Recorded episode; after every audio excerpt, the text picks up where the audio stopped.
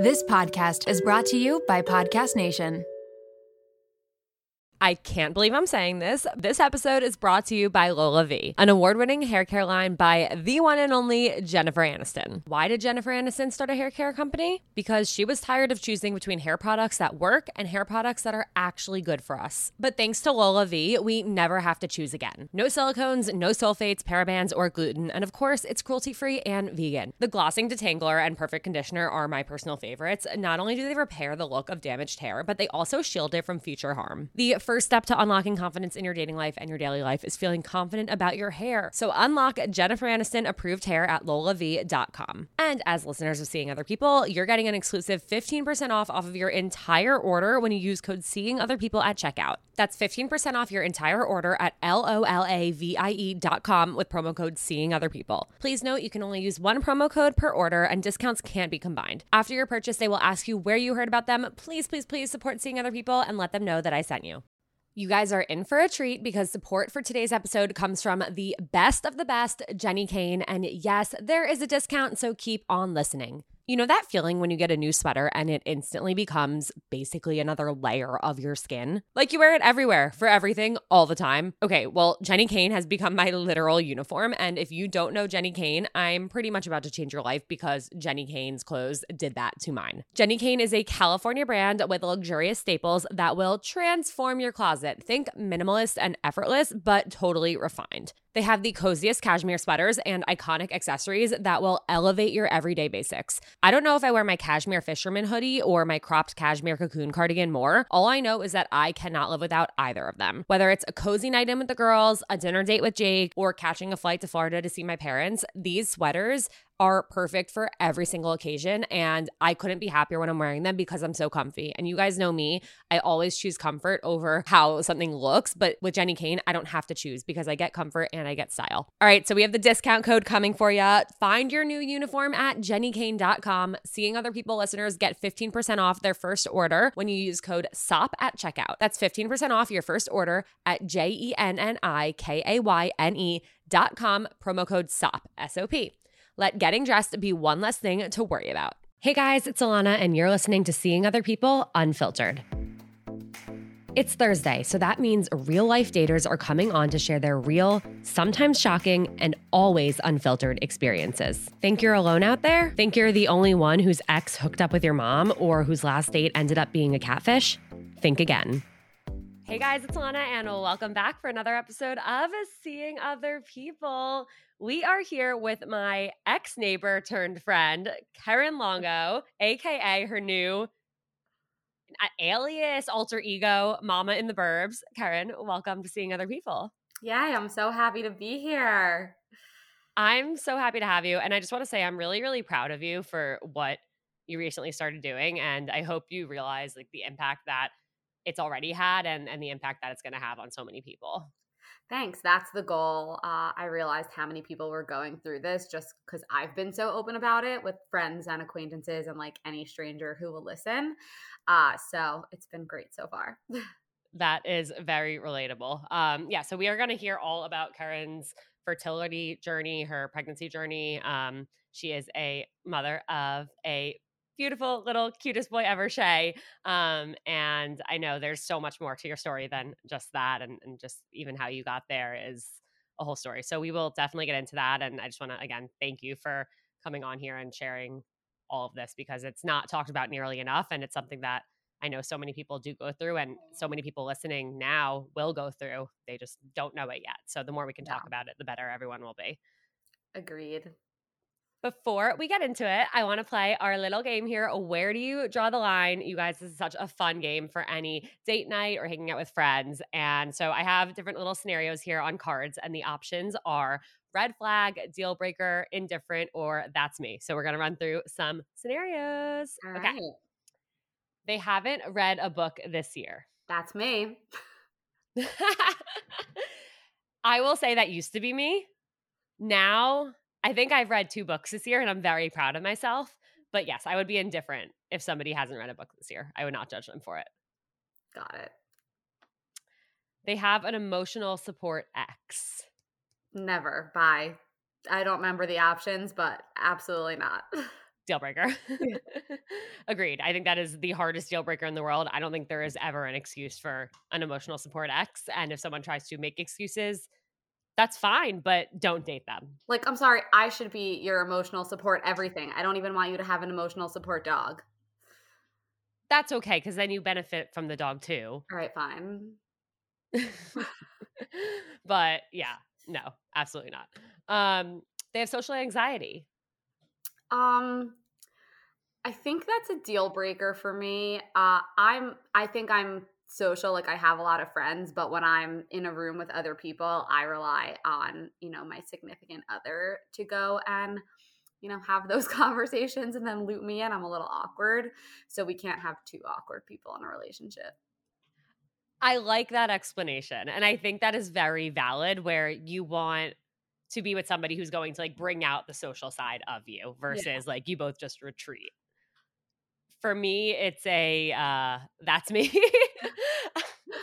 I feel like people are very surprised to hear that. Like I definitely though ha- do have social anxiety in group settings. Um there's a lot of times where I really really really feel uncomfortable or I'm really like dreading going to something because I like can't just like turn it on or it feels like such hard work to connect with people in that setting. Um, so that's me. So yeah, whatever. That does surprise me. You're always on, especially in the elevators of Barkley. That, but Barkley helps because he doesn't have social anxiety. so that that fills your point there. Um, they go on more than five first dates a month. Um, I think I'm indifferent. I mean, I appreciate someone who, you know, goes out there and tries to meet people if it's not working out. I don't think five sounds like a lot. Yeah, I agree. I think there were definitely times when I was single where I actively wanted to meet somebody. So I went on more than five first dates in a month. Like in a week. Yeah. yeah. a week has seven days. There's a lot you can do there. All right, last one. They don't believe in climate change. Okay, bye. Deal breaker. Yeah, op- open your eyes. Like, yeah. look around. Deal breaker. Bananas. Yep. All right, that was uh, Where Do You Draw the Line? My favorite game. Love it. Let's get into the episode. Okay. Where did your fertility pregnancy journey begin? Okay, so I got married in September of 2020, uh, smack in the middle of COVID. Um, we started trying at that time um, right away on our mini moon. And after a couple months, when I wasn't getting pregnant, I decided to go to a fertility doctor. So before I got married, I always had this irrational fear that I was going to need IVF. And again, zero basis for that fear. I just, you, when you hear like, this person's doing it, that person's doing it, you're kind of like, oh my God, what if that's me? And it just sounds like the most stressful thing ever. Um, so when yeah. we were trying for six months and it wasn't working, I was like, you know what? Even if it's just stress that's causing me to not get pregnant, like I'm not going to de-stress. So we need help regardless. Like even if it even if stress is the only thing that's stopping this. Um, so we went to a fertility doctor who did a full workup and came back that I had uh, a low AMH. Um, so an AMH is it's a blood test and it determines um, I guess your ovarian reserve. Again, I'm not a doctor, so I want to preface this whole episode with I'm I don't actually know. I can't give medical. This is not medical advice, just yes, the personal experience. Advice. Um, but so my AMH was 0.99. And I say that because for anyone listening who also has low AMH, I know when people say they have low AMH, I'm always like, well, what was the number? Um, so it was 0.99. Um, I started taking supplements that my doctor recommended at that time. It was just two supplements, CoQ10 and DHEA. And uh, she suggested doing IVF um, and not trying IUI. Can you explain the difference between IVF and IUI? Because I actually don't even know what IUI is. Yeah, sure. So IUI stands for intrauterine insemination. And it's basically, uh, and I'm giving like a very high level overview because there are different ways to do it. I've only ever done a medicated IUI. So that means you're giving yourself injections. It's the same types of injections that you would give yourself for IVF. And what the injections do is they cause you to um, create more follicles, uh, and each follicle has an egg in it. Um, so you're getting more follicles and then a day comes when your doctor looks and measures them and she's like, okay, looks like you're going to ovulate. You give yourself a shot. It's called a trigger shot. And then you ovulate and then um, the husband or if you're using donor sperm, um, like ejaculates into a cup and then they it's like a I guess some sort of syringe where then they just put it into your uterus. This is So- literally like in the movie The Backup Plan. I've never seen it, but sure. Oh my god. have to. It's like the turkey baster when people say like, yeah, yeah, yeah, yeah, yeah, yeah. So it's Okay. that, but more sterile, I would assume. um, so you, and then it's kind of like you get pregnant naturally, but you just had a little bit of extra help. Um, because they're making they're moving the sperm closer to your egg so it's easier for them to meet and with Got it. iuis you don't get as many follicles as with ivf because then you could have like quadruplets Mhm. um but that's that's what iui is. So my doctor said okay go straight into ivf um so and just to explain what ivf is it's similar concept. You're giving yourself injections and you're doing the trigger shot and then you actually uh, go to the hospital and they put you under this like light it's called twilight anesthesia. Mhm. and they go in and they take your eggs out and then if you're just freezing your eggs you just freeze them and they go into a freezer. But if you're trying to make embryos they combine the sperm with the eggs in a petri dish and then they call you the next day and they tell you how many fertilized and then once the eggs fertilize you have to wait uh, like five to seven days to find out how many grew to make it to the the blastocyst stage so that's how many get to blast. And then after that a lot of people choose to do genetic testing on the embryo. So for example if you have the BRCA gene um, or any sort of other genetic mutation they'll send biopsies of the embryos out um, and then they'll call you and let you know how many are normal. And there are there then there's like mosaics where i i'm i'm definitely not you know knowledgeable enough to talk about that but there there's different layers of like it's normal it's kind of normal it's completely abnormal it's complex blah blah blah. So that's So what happened for you when you did this? So, um, my doctor said to go straight to IVF. So I did an egg retrieval. Um, I got eight eggs, which is not a lot. Um, five of them fertilized. Three of them made it to blast, and then only one of them was normal. And I, I got one mosaic. Uh, but at the time, there's not a lot of research. So there's still not just at the time, there's still not a lot of research. Every year they get a little bit more research on the mosaic. Um, so that one is not transferable to me right now. Um, Got it. So that one normal was Shay, but because I was, I, I knew I wanted more than one kid, I said to my doctor, can we try IUI before transferring this embryo? And she said, sure. So we did. So that would that be to save the embryo for later for another child? exactly. Got it. So Shay would have been the younger sibling, which is crazy to think about. Um, yeah. So we did two IUIs and they didn't work. And then at that point, I was like a freaking mess. And I was like, all right, we're transferring it. We're not doing another retrieval. I'm not waiting. Also, insurance won't cover another retrieval if you already have any embryos frozen. And we can talk about insurance later, but insurance, a lot of insurances don't cover anything at all. Like I maxed mine out after Shay. So everything has been out of pocket since then. You guys know that I struggle with confidence. I'm always my biggest critic, and when I notice something about myself that I don't like, I can't stop fixating on it. I'm working on all of this, but it can be hard. A year ago, I noticed that my hair was thinning, and I was finding more and more strands of hair on the floor every time I would walk around my apartment. When I would look down in the shower, I would freak out at what I saw in the drain. That's when I opened up to my best friend, who happens to be a doctor, and she said two things that changed my life. The first was that she knows so many women our age going through the same thing. The second is that she told me to try Nutrafol, and so I did. Nutrafol is the number one dermatologist recommended hair growth supplement, with over 1 million people seeing thicker, stronger, faster growing hair with less shedding. A year later and a month before my wedding, and I cannot believe the number of people who have been complimenting how long, strong, and healthy my hair looks. I never imagined that this would happen. And naturally, as a result, my confidence has transformed. I'm no longer self conscious when it comes to my hair. And honestly, that is a huge, huge, huge personal win for me.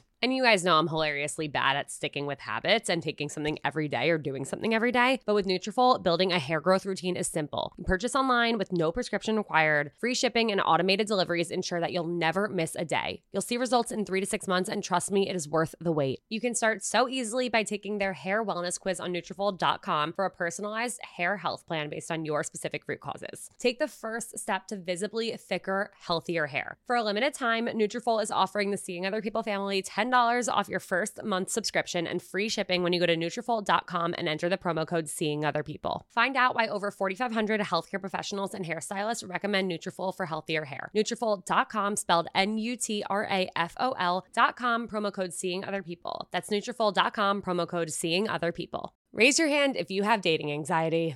All right, all right. I know that everyone has their hands up, and I get it. I had debilitating anxiety when I was single. And even when I first started dating Jake, I kept waiting for the other shoe to drop. And I know that is not a good way to feel and that is not a fun way to date. And I get it. It can be hard to find an anxiety relief tactic that works for you. That's why I'm so excited to introduce you to a new one that has helped me dramatically with my wedding and work stress and anxiety over the last few months. And trust me, there's been a lot of it. Sunset Lake CBD is an amazing company that not only has helped me feel so much better, but they also have a really cool history history and mission. Sunset Lake CBD is a majority employee owned hemp farm located right outside of Burlington, Vermont. As farmers, they believe in providing only top shelf CBD and hemp products at fair prices. So they cut out the middlemen and they ship their CBD straight from their farm to your door, which means that their CBD is affordable and trusted because CBD and anxiety relief can help everyone and they want it to be accessible to anyone. Trust me when I say that when I'm stressed or anxious, my sleep is the first thing to go. But despite everything I have going on right now, I've been taking a sleep gummy before bed bed, and my sleep scores on my Oura Ring have been through the roof. Plus, I'm finding myself relaxing more at night and being able to turn off my work brain and my anxiety with the help of their CBD gummy bears and reishi infused chews. Whether you want to sleep better, relax better, focus better, recover better, or anything in between,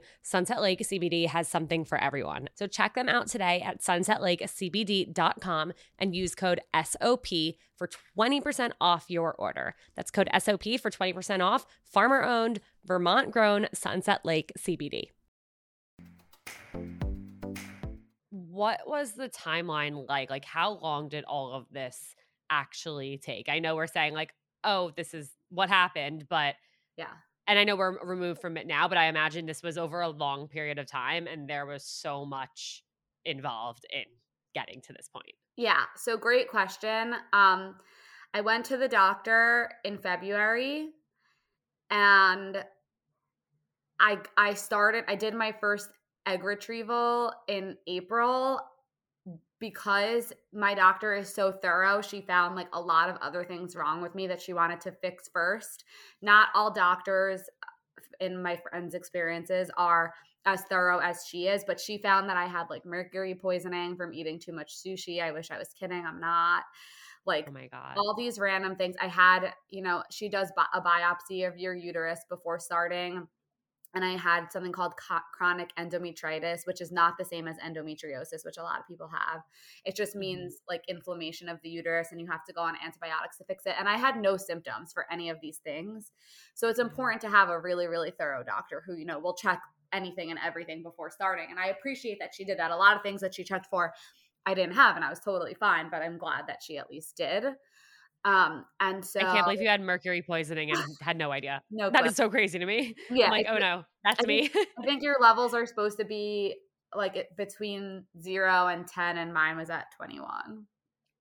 It was wild, yeah. Oh my god! But then I just stopped eating like sushi, and um, I also had mercury fillings in my teeth because like when I was little, I guess my mom just picked the cheaper option. So I didn't get the like white ones that everybody got. I literally had like silver grills pretty much. Oh my God. So I went and got those removed because I was Googling like why do I have mercury poisoning? And I, I removed them and like replaced them with the white resin and that also helped. I don't know. Wow. Yeah. So it took so February it was the first time I went to her, but she took two months to just like investigate. Mm-hmm. April, I did my retrieval, and then I could have done a transfer in May, but okay. I wanted to try the two IUI. So I did an IUI in May and an IUI in June, which didn't work. And then I started prepping for a transfer in July, and I transferred to August 1st, and I got pregnant. Wow. Okay. One embryo. All you need is one, which, you know, I you hear all the time like all you need is one, but it's really hard to believe it while you're in it. Um and I mean, my second time around, I I needed more than one. um Yeah. so it's not always the case, but for people who are just starting out, like and people who have a low egg count or who don't do so well on their retrievals, it's super important to realize that really all you need is one. Like I know it's really discouraging. I have friends of friends who have gotten like 36 eggs and I'm like, "What? How?" um, but really all you need is one. What was it like waiting from the point of the transfer to finding out you were actually pregnant? Like, how long was in between? And, like, were you okay during that time? Because I'm trying to think of myself when I'm like waiting for something that's essentially out of my control.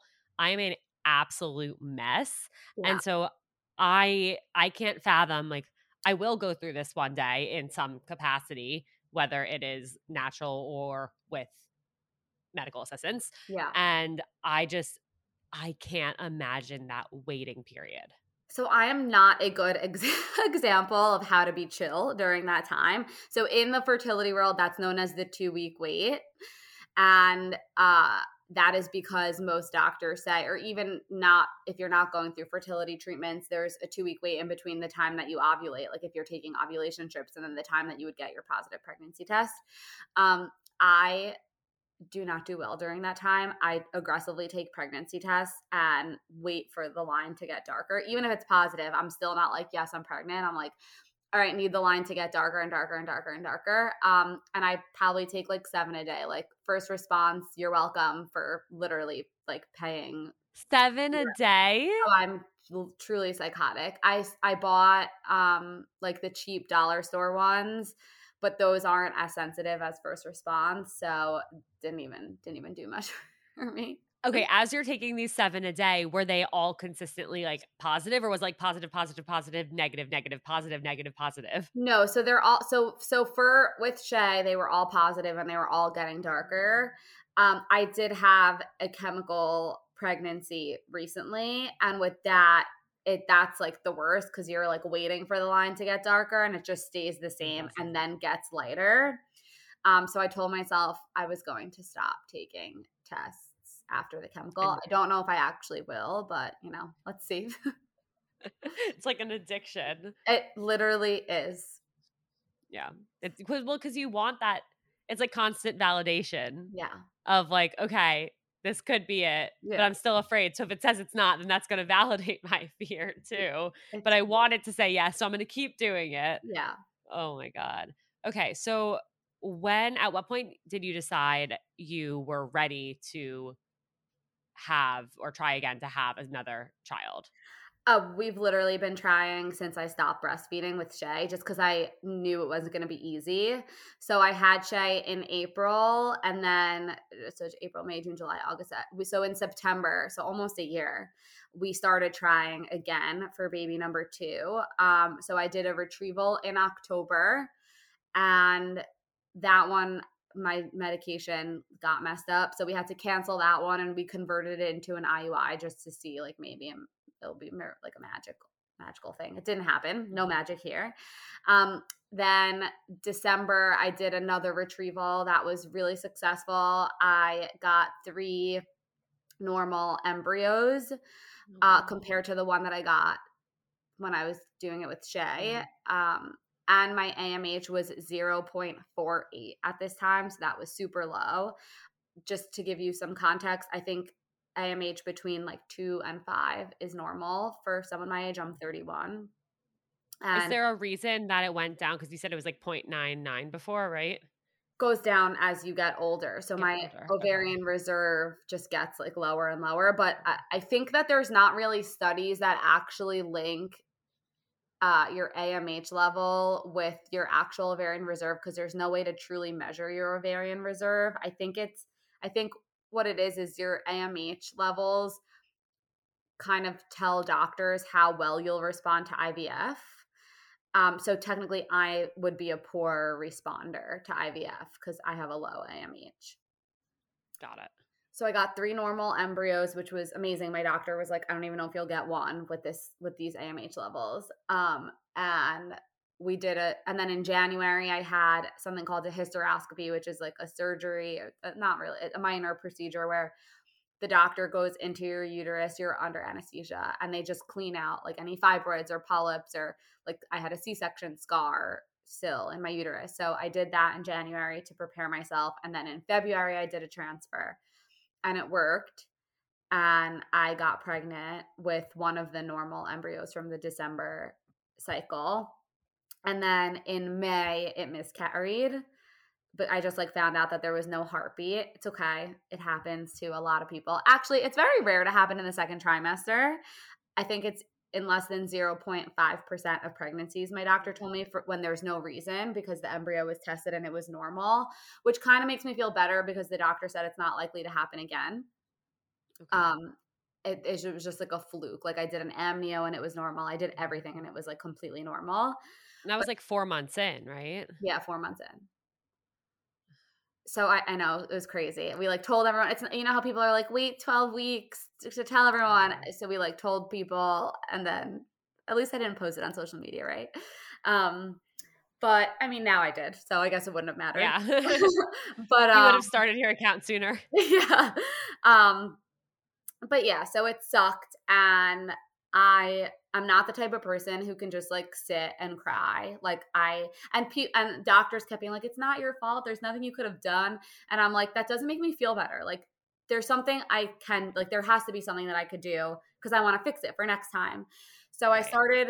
I, I bought a book called "It Starts with the Egg." I started um, doing a lot of research. I'm also in a ton of Facebook groups for people with low AMH and just like people doing IVF all over the world in the city. Like I joined as many groups as possible and I like look in the search bars on Facebook like low AM, low AMH or like silent miscarriage or 15 week miscarriage whatever. I just did a ton of my own research. Shout out to Claritin for supporting this episode and providing us with samples. When I first started seeing other people, some of my closest friends and family could not believe it. Not because they didn't think I was capable of being a podcast host, but because I usually can't get through a sentence without sniffling. And during allergy season, forget about it. My seasonal allergies are debilitating, and my sinus congestion and pressure has always left me feeling so sick. But luckily, for those of us who live with the symptoms of allergies, we can live Claritin Clear with Claritin D. Designed for serious allergy sufferers, Claritin D has two powerful ingredients in just one pill that relieve your allergy symptoms and decongest your nose so you can breathe better. This double action combination of prescription strength allergy medicine and the best decongestant available relieves sneezing, a runny nose, itchy and watery eyes, an itchy nose and throat, and sinus congestion and pressure with ease. Claritin D has truly transformed my life. Not only can I breathe better and sleep better since taking Claritin D, but I also can get through the day so much smoother. I used to have to cancel plans because of how bad my allergies were. I'd go through a tissue box a week, sometimes more, and my eyes were always watery. But Claritin D's fast symptom relief starts working on allergies with nasal congestion in as little as 30 minutes, and it tackles nasal congestion caused by allergies or a cold and also relieves sinus congestion and pressure pressure due to allergies. It's truly the greatest thing I've ever come across. And I am so grateful that I found it and started using it. Are you ready to live life as if you don't have allergies? It's time to live Claritin Clear. Fast and powerful relief is just a quick trip away. Find Claritin D at the pharmacy counter. Ask for Claritin D at your local pharmacy counter. You don't even need a prescription. Go to Claritin.com right now so you can live Claritin Clear. Use as directed. Brave the uncomfortable. Those are the words engraved on my bracelet that have gotten me through some of the most anxiety inducing moments over the last few years. And that's why I could not be more excited to encourage you all to get a Presently bracelet of your own with a phrase that resonates with you. Presently is a line of mindfulness bracelets engraved with words inspired by cognitive behavioral therapy. The brand was started by two sisters, Lindsay and Emily, who have obsessive compulsive disorder, aka OCD, and anxiety. They realized that when stuck in an anxiety spiral, it's hard to put into practice the tools that they learned in therapy sessions. They looked and looked for bracelets that could serve as reminders to interrupt that spiral, but they couldn't find anything besides the cheesy good vibes only and no bad days types of messaging. They started presently to bring more authenticity to self help anxiety management. And as someone who has had a presently bracelet for three years, I mean it when I say it really makes a difference. So whether you need encouragement to make it onto that date that you've been anxious about, a calming mantra to get you through a big day at work, or simply a reminder that you're not alone, Presently has your back. Their bracelets are so beautiful and elevated, and they also make amazing gifts. And I know because I have gifted a few over the years, and my friends were so excited to get one and have worn them ever since. There are six phrases to choose from. And if you're indecisive, there's a quiz that you can take to help you choose the perfect reminder for your anxiety. Plus, 5% of each bracelet is donated to your choice of four mental health nonprofits. I wholeheartedly love and support Presently, and I know that your Presently bracelet will bring you as much comfort as mine has brought me. So head to presentlybracelets.com. That's P R E S E N T L Y bracelets.com for 10% off your order using code Seeing Other People. Do you feel like you're at a crossroads in your love life?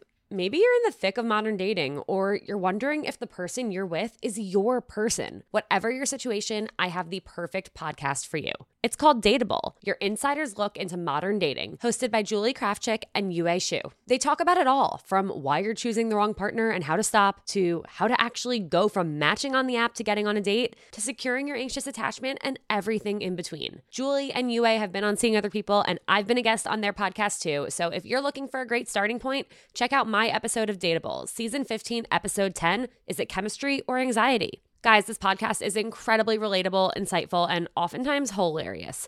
Wherever you start, Dateable will help you feel inspired to date differently and create a love life that works for you. You can subscribe and listen to episodes on Apple Podcasts, Spotify, or wherever you listen to podcasts every Wednesday and Sunday. So check out Dateable and thank me later. Um, I read about a lot of supplements that I thought would help me. Um, so starting in May, like at the end of May, I started taking all these supplements and ch- I changed my diet, I changed my exercise plan, I changed everything. Um, and I started preparing for another egg retrieval in July. And my AMH went up to 1.21, which is actually oh, wow. in the normal range, which like is pretty crazy. Um, my I thought, and that doesn't just happen. Like that is that was a result of everything you did. Yeah. Wow. I thought my doctor was going to be like, "You're amazing, so proud, like you should be a doctor," and she was just like, "Cool." cool. Um, Can I ask why you decided to do another egg retrieval if you still had the two embryos left? Yes. So, uh, in in this egg retrieval cycle, I decided to do a transfer at the same time, so I would have only had one left. And mm-hmm. I kind of had this weird feeling that maybe the whole batch was just bad, which is not a thing. Um, and then my mom, they were all girls, and my mom convinced me that maybe like I just can't carry girls. So I was like, I need to just do another retrieval. I did a transfer in the same cycle as the retrieval, which I, I don't think a lot of people do because if you have one frozen, you usually do a frozen embryo transfer. You don't do it in the same cycle as a retrieval. But I did an egg retrieval and then like five days later a transfer and that was the chemical pregnancy so now i only at this point i only had one left but thank god this third retrieval i got three normal embryos um, i forgot to say in the middle of prepping for this last retrieval my doctor saw that my tubes were messed up um, and like you could see them on the ultrasound, which you're not supposed to see your tubes on an ultrasound. So that meant that there was fluid or an infection or something. It's called a hydrosalpinx. Uh, so she said she wanted me to remove my tube. So I found a surgeon, Kofinas Fertility uh, in the city. I spoke with him. I trusted him. I felt like he would be really good. And I scheduled my uh, surgery. So two weeks ago, I removed, he went in, and the way that it works is it's a laparoscopic surgery. They make four incisions, one in your belly button, one on your side, and two like basically above my C section. And they go in and they just like take a look around because you can't really see much from just like an actual ultrasound. And he said my left tube was like totally, totally messed up. And he took out the whole thing. And then he said my right tube didn't look great. So he drained it and he clipped it. So it's not connected to my uterus anymore, but it's still connected to my ovary. And then I had endometriosis, which I had no idea. It was just silent endometriosis. So he removed that. And then he saw scarring from my C section and from this. I had to have a D&E, not a D&C. D&C is if you have a miscarriage like before 12 weeks. If you have a miscarriage after 12 weeks, it's something called a D&E. It's like a little bit of a more intense surgery. So I had to have that in May. And he saw scarring from that. So he removed that. So two weeks ago, I just had this surgery, uh, and now I'm. It takes six weeks to recover. So I'm just in the recovery phase, starting an oh Instagram oh account. Holy shit. Okay. First and foremost, what what does that mean? Like removing and disconnecting your tubes. How does that impact what goes on inside your body and your ability to get pregnant? Sure. So I can never get pregnant naturally now, which I couldn't before anyway, so I didn't. You were like that ship has sailed. Yeah, yeah, I didn't feel strongly about moving it. Like I always, you know, wanted an oopsie baby at 45, but it's fine. I can live without that. Um, so he removed. So so that is what that means. Uh, it just means that I'll have to do IVF, which I was doing anyway, so I'm fine with. Um, the endometriosis, I frankly have not done much research. If I knew in advance that I had it, I probably would have been reading like pages and pages and mm-hmm. pages about it. Now I'm just happy that it's out. um yeah. and that's that. And yeah. Through everything that you've been through because it's it wasn't it doesn't sound like it was just their inability to get pregnant naturally, but there were so many things you found out about along the way that you probably had no idea about any of this stuff what do you think was the most difficult part to overcome? Um, that's a really good question. I just think uh, being patient. So I'm the least patient person quite literally on the planet. If I want to do something, I do it in that moment. I cannot wait for things. I go absolutely crazy. And when people say distract yourself, like there's no such thing for me. Like there's no distraction. Like if I want something, it has to happen. So, you know, just being patient has been the hardest part for me. I know, I don't know if that answers your question. I don't know if you meant like what physically has been the hardest. Um, no, I think that's a perfect answer yeah. because I think that's very real. And like I said, like I can't imagine myself getting through like that specific part of it, just like the not knowing and it feeling so out of my control and just having to wait. Like, yeah. when it's something you want so badly, like to have a baby, to feel helpless almost yeah must just be like the most painful thing yeah it's really hard um it's really really hard it's nice to have other people who are going through it because mm-hmm. as you hear about new things you know, I kind of like I have a couple of friends that I'll just text and be like, "Have you heard of this? Have you taken this? Like, have you done that? Have you gone there?" And it's nice to have people who understand. And even with like medication and dosages and, and things like that, just comparing to what other people are doing is super helpful because I have also found just being on Facebook groups and with friends who have been doing this that you really have to advocate for yourself because a lot of doctors have like a one size fits all approach. And if that doesn't work, then they'll look into other things. And a lot of doctors also don't agree. There's a lot about this that's experimental, and not all doctors are willing to try things like that. Like, for example, I took prednisone for my first two transfers that worked. I was on it for my sinuses, not like it was not part of my IVF protocol and I I know that that helped my transfer. I don't no doctor has to tell me that it helped. Like I personally know that it helped, but my doctor doesn't believe in, pred- in using prednisone for a transfer. And I literally called her yesterday and I was like, I want prednisone for my next transfer. She's like, Well, there's not really science that shows that it works for everyone. It only works for some people. Like, it, it, sounds like maybe you might be one of those people. Like, fine, we can try it. But if I didn't do that, then my next cycle would, right. we would not be using prednisone. Like, you kind of have to read up on a lot of things and figure out what you know about yourself that your doctor might not know just from like your basic workup and figure mm-hmm. out what might work for you. Yeah, it's almost like you really have to trust your body and tune into what your body is telling you and what you're feeling. Yeah. Did you just go to one fertility doctor or or one OB and say, okay, this doctor is it? Or did you kind of like shop around or get recommendations from friends? How did you find the right doctors? I did not want to start at uh, a big clinic where I would be like just like a sardine in a can where you go and you're just like waiting and then it's your turn and they take your blood and you leave. So so IVF is really uh I don't know what's the word I'm looking for. It's busy. So you go to the doctor pretty much every other morning. Uh, once you get towards the end, there's morning monitoring. You have to be there in time to get your blood work. Then you get a call later that day telling you what dosages to do that night. You have to be home for the injection, or you could bring it out with you. But you, you, everything, it's a lot of scheduling. It's a lot of coordinating. It's really stressful. So I knew that I wanted a private doctor, a doctor at private practice, as opposed to like a big clinic uh, from the from the start, just because I had been watching people on Instagram talk about it.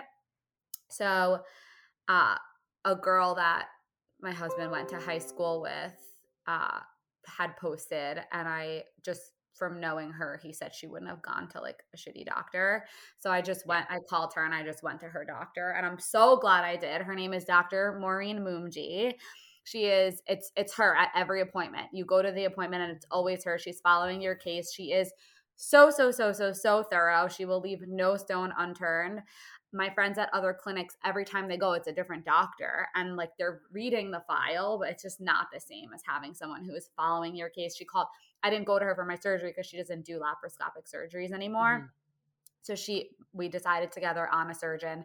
She like told me what to tell him to do. She t- like t- she wanted another biopsy to find out something else, so he did that during the procedure. He's going to send her my file. She called me after the surgery twice to find out how it went. Like she is super super thorough. I call her on a weekend, she answers. I text her, she answers. Like she is absolutely incredible and I needed that. Like I I couldn't have, you know, when you call and like an answer machine picks up and you have to wait. I couldn't do that. Um, yeah. So that's how I picked my doctor. Uh, I have friends who ended up at her as well after going to other clinics without having success. I have a couple of friends who have been trying for like three years at other clinics um, and just switched to my doctor. So I know she's good. you mentioned that IVF is very busy with having to go every morning, every other morning, get your blood work, get the phone call later, figure out your dosage, the, do the shot. Like there's all this stuff that you have to do. How do you do that when you have a job? Like, how do you balance it? Because it, it, literally sounds like a full time job. Yeah, it, it is. um, that's a good question. I've always been pretty good at balancing. Like, I've always multitasked and had like a million activities, like in high school and college. Like, I always did a lot at one time. Uh, so I kind of I'm not a good person to give any like tips on how this was different, but you know, the morning monitoring appointments are between eight and 10 at my clinic. I think they're between seven at nine at most clinics. So I would go there before work. Uh, I would tell I would tell people at work, you know, I'm out for a doctor's appointment. That's another reason I really wanted to go to her because she's quick. So I would go and I'd get my blood taken and I would leave. Whereas at other places, there's like an hour wait sometimes just to give just to draw blood. I my first time when I was doing this with Shay, it was during COVID. So I was working from home. I was really lucky. Uh, but the last couple of cycles, I, I was not working from home. So I would go on my way to the office, stop at the doctor, give blood, go to the office, um, leave, go home, do my injection, or bring an injection with me if it was a middle of the day one. I have refrigerators at work for the medication that needs to be refrigerated. So it's kind of just like figuring out what works. And people have been doing this for a very long time. Doctors' offices have figured out how to be accommodating to people. So luckily, it it's not as awful as it sounds, but it's just it's physically taxing, it's emotionally taxing, it's mentally taxing. And I was lucky to have I, I have such busy work that I can forget about it during the day. Like I go to my doctor's appointment and then I get to work and I'm just working all day and I forget about it until yeah. I go home and do my injection. Especially with having a baby it it just I remember joking with Brett, like, can you even believe we're doing this again? The first time we did IVF, every single injection was like the entire world like was over. We would like not go to plans because I had to do an injection. This time around, I like did one on the way to a football game. Like it just it just you you kind of make it work with your life. you adapt. Yeah, that's so funny. I I feel like knowing all of this now. So like we lived in the same building for like 2 years pretty much and it's so crazy like you just you never know what someone else is going through. Yeah. All the while like you had a dog, had a baby, got another dog. Yeah. Like yeah, Cosmo the week of the miscarriage, right before the miscarriage. oh. I know. I'm glad he was Thank God we got him. to help. Just- yeah, seriously. Yeah. Um did you have side effects from the injections? Uh, I did not. Um, I always joke that I must just not uh, be hormonal at all. My friends would always say, like, how are you so chill all the time? Like, and I, I'm not really an anxious person either. And now I'm like, it all makes sense. I don't have any hormones.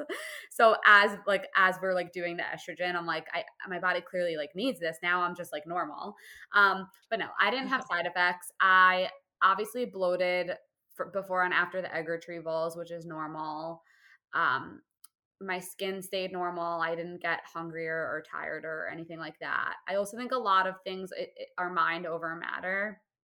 Like Mhm. I walked the day after my C-section, even though everyone told me it would be impossible, and I went to my friend's wedding like the second week after my C-section, even though everyone told me it would be impossible. So I'm a very big believer in like if you think it'll be okay, then it'll be okay, and if you think that you won't have side effects, then you won't have side effects. The one side effect that I did have, and I don't know what it was from, but it happened all throughout the pregnancy that miscarried, was I got really bad vertigo, and we have no clue from what. Like I don't know if it was from like an injection or just from hormones from the pregnancy, or if there was just something wrong the entire time that we didn't know about. But I had really, really bad vertigo. Like my parents had to come over and help me if Brett wasn't Oh home God. to like be able to be a mom. Wow, that's crazy. Yeah. Is there anything two part question? I guess eh, looking back, is there anything you would do differently or tell yourself right, you know, when you got married, right before you started trying or even before then to either prepare you for all of this or change the way you went about it? Um, yes and no. So I wish people talked about this when I was a little bit younger. I wish I froze my eggs when I was younger, just because of my diagnosis of having a low AMH. So mm-hmm. that's not to say that any everyone should go and freeze their eggs, but I think I think young people should go and at least get their levels checked and talk with their doctors and see if that's something that they should do now. I have a lot of friends right now who are freezing their eggs. And then something that it's not something that I would change because I'm happy that I did it, but something that I'm really happy that I did was go to a private practice and a, a fertility doctor who really tailors protocols based on you know your specific needs and and it is not like a huge clinic that does that one size fits all approach. So i'm really happy i did that. Um, something that i would tell myself and that i say all the time i'll look back at pictures now of like trips that we every time we had a failed cycle we would just go on a trip even if it was just to montauk and i look at the pictures and i'm like I was so sad and I wish I could just go back and say like you're going to have Shay like it's going to be fine. So now when like all these things are happening that like I had the miscarriage and then I had a chemical and now I'm getting my tubes removed and I'm like in 2 years like I'm going to be looking back at pictures of myself like in bed or like at this podcast and I'm going to be like remember when this like it's fine you have like this other baby now. Um so that is it, it there's there's a light at the end of the tunnel. Yeah, it's like if only future us could just say like it's all going to work out. I think we all would find so much peace in Yeah. that. And even though we can't predict the future, even though we can't have future us say it's all going to work out, like one way or another, it is all going to work out. Yeah. It might not be easy, it might Yeah. not be fun, but we have a it will. crazy story. Um, so uh Brett's aunt, like his mom's sister, went to a psychic like right after I had the miscarriage and the psychic and she she had gone because her, like one of her best friends passed away so she was like looking for messages from her friend. So she Yeah. was at the psychic and the psychic said to her hold on i keep getting like a baby spirit. Did someone in your life recently like lose a baby? And she's like yeah my nephew um his wife just had a miscarriage and he's like the baby wants to send a message to her earth mom and wants her to know that it's going to be really really hard but like she'll be back and everything will be okay and not to stop trying Um, so I'm like gonna cry. I, I cried. I haven't heard the recording yet. I I asked her for it. I haven't heard it yet. Yeah. But yeah, I cried when I was told. Um, and so now I keep, and I don't even know if I believe in that stuff. I mean, now I definitely do because, like, what?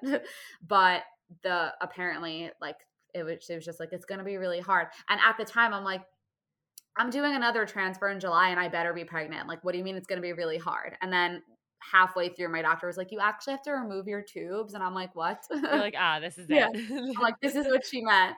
Um, or this better be what what. yeah, this better be it. I literally think about it now. I'm like, and then I'm like, was that hard enough? Like, or is there something else coming up? yeah. But yeah. What advice do you have? I have a question um, from a listener that said, if they had a miscarriage, how did they get through it? I'm literally afraid to get pregnant because I'm afraid of the what if. I don't know if I'll be able to handle that. Yeah, I felt the same way. Uh, I remember saying to my doctor, I'm fine if you transfer this and it miscarries before 12 weeks, but if it miscarries after 12 weeks, I'm literally going to die. And the doctor was like, there's just no way to know. And here we go, it miscarried after 12 weeks. You, you just can't go into it, you know, fearing the worst because it is so rare. It is so, so rare. I remember I heard an influencer talking, someone had said to her, How do you stay calm? like during your pregnancy? And she's like it's so rare and i just keep reminding myself like i'm not that special like it it just it just it's so rare. And i was like i am that special. It did happen to me. Um but you kind of just get through it one day at a time. I mean it was horrible and i cried and you know my husband and i got even closer than we were before, if that's even possible. And I had friends come over with treats and to hang out. And it's a really, really hard thing to go through, but it would be even harder to not try and not have a, a kid. Like, I am okay with the miscarriage happening. What I would not be okay with is not continuing to try. And I, I bet it helps having Shay there. And oh, a hundred percent. So I always say, yeah, I always say that I, and this is kind of like what the per, what the person you just said who said they don't know how they would get through it, but I always say I don't know how I would get through this without Shay. And then I think about it, and I'm like, well, I did because I did IVF without him before, but it's it always seems so much scarier and harder than it is. And then when you go through it, it's really, really, really, really hard, but you kind of just do it one day at a time and and it gets easier yeah is there anything i didn't ask you about that you were hoping to share or that you think people would benefit from hearing I don't think so. I think everybody is so different. And if people are listening and have certain fears or certain questions about, like, you know, just the process generally or forums where you could go and, and ask other people questions then they could reach out to me directly and i'm happy to provide any details or information that people want. I think i know sometimes i'll listen to people tell stories and i'm like wait i have such a detailed minute question that other people probably don't even care about but i care about for myself because it relates to me. Um, so i'm happy to answer any questions that anybody has that are more specific.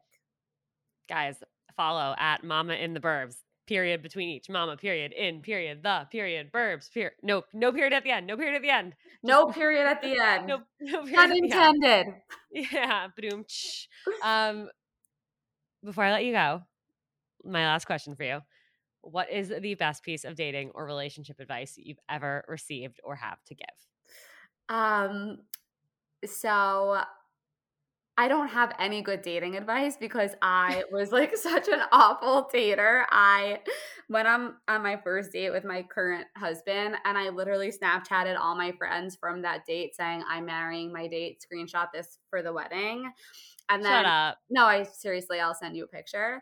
And then literally from the date and then I uh refused to text him first for like 6 months six like literally months until we were exclusively dating and he and i thought i was being like this super smart like playing the game like hooking him in he's obsessed with me now and then i found out he thought i didn't even like him and he could just dated other people just because like he thought i hated him so i just did it totally wrong um so i have zero dating advice because i am not qualified to provide dating advice.